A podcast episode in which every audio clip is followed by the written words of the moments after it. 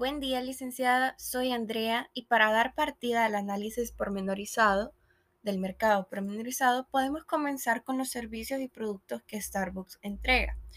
Uno de los principales es su experiencia, que por consecuencia cambia al consumidor. El mercado neta era diseñar estrategias para obtener mayor acercamiento con los consumidores. Una de estas claves como ya lo, ya lo mencioné, es experiencia Starbucks, así lo denominan ellos, que construye eh, un entorno y más el acompañamiento delicioso, según ellos, eh, de un café. También el servicio personalizado, llamativo y tranquilo. Este, pasando un rato en familia, con amigos y disfrutando de un café solo o acompañado.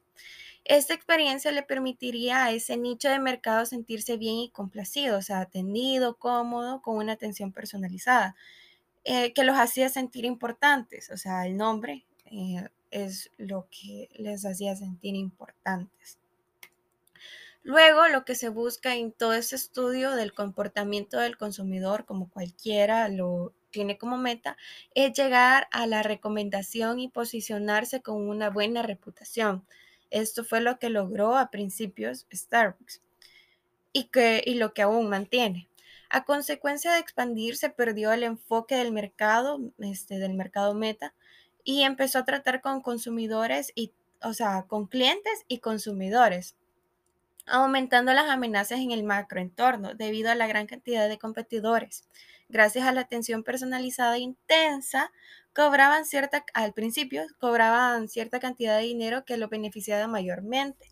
Sin embargo, dada su expansión y venta masiva, este debe vender, vender más tazas de café para lograr lo que antes se hacía solo con una venta de un café. Si estos quieren seguir expandiéndose, es importante que mantengan su política de servicio, o sea, su esencia y su asistencia este, característica, pues, donde presentan un valor agregado al cliente o consumidor, en este caso denominados por ellos experiencia Starbucks, ya que como objetivo eh, es esto, o sea, crear una experiencia única acompañada de una taza de café de excelente calidad orientándose al marketing del cliente y comportamiento de este eh, para fidelizar su consumo, creando vínculos entre consumidor y la compañía. Eh, al ser una marca multinacional, internacional, es indispensable aprovechar el posicionamiento y reconocimiento de la marca para así generar alianzas estratégicas con marcas nacionales de, en el país donde se quieren introducir o ampliar. Esto creará un, este, hará creer y, entre comillas, creará un vínculo de confianza con los clientes potenciales que sentirán respaldo de marcas propias que ya conocen, o sea, geográficamente posicionados en tal país donde ellos quieren involucrarse.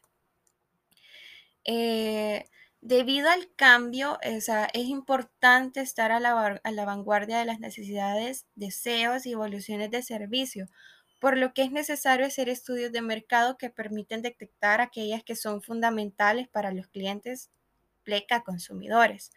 Em, en cada región es importante analizar constantemente la segmentación geográfica, ya que este permitirá permitirá la compañía que la compañía no solo ofrezca su producto principal, o sea, el café, sino también eh, productos para acompañar con este.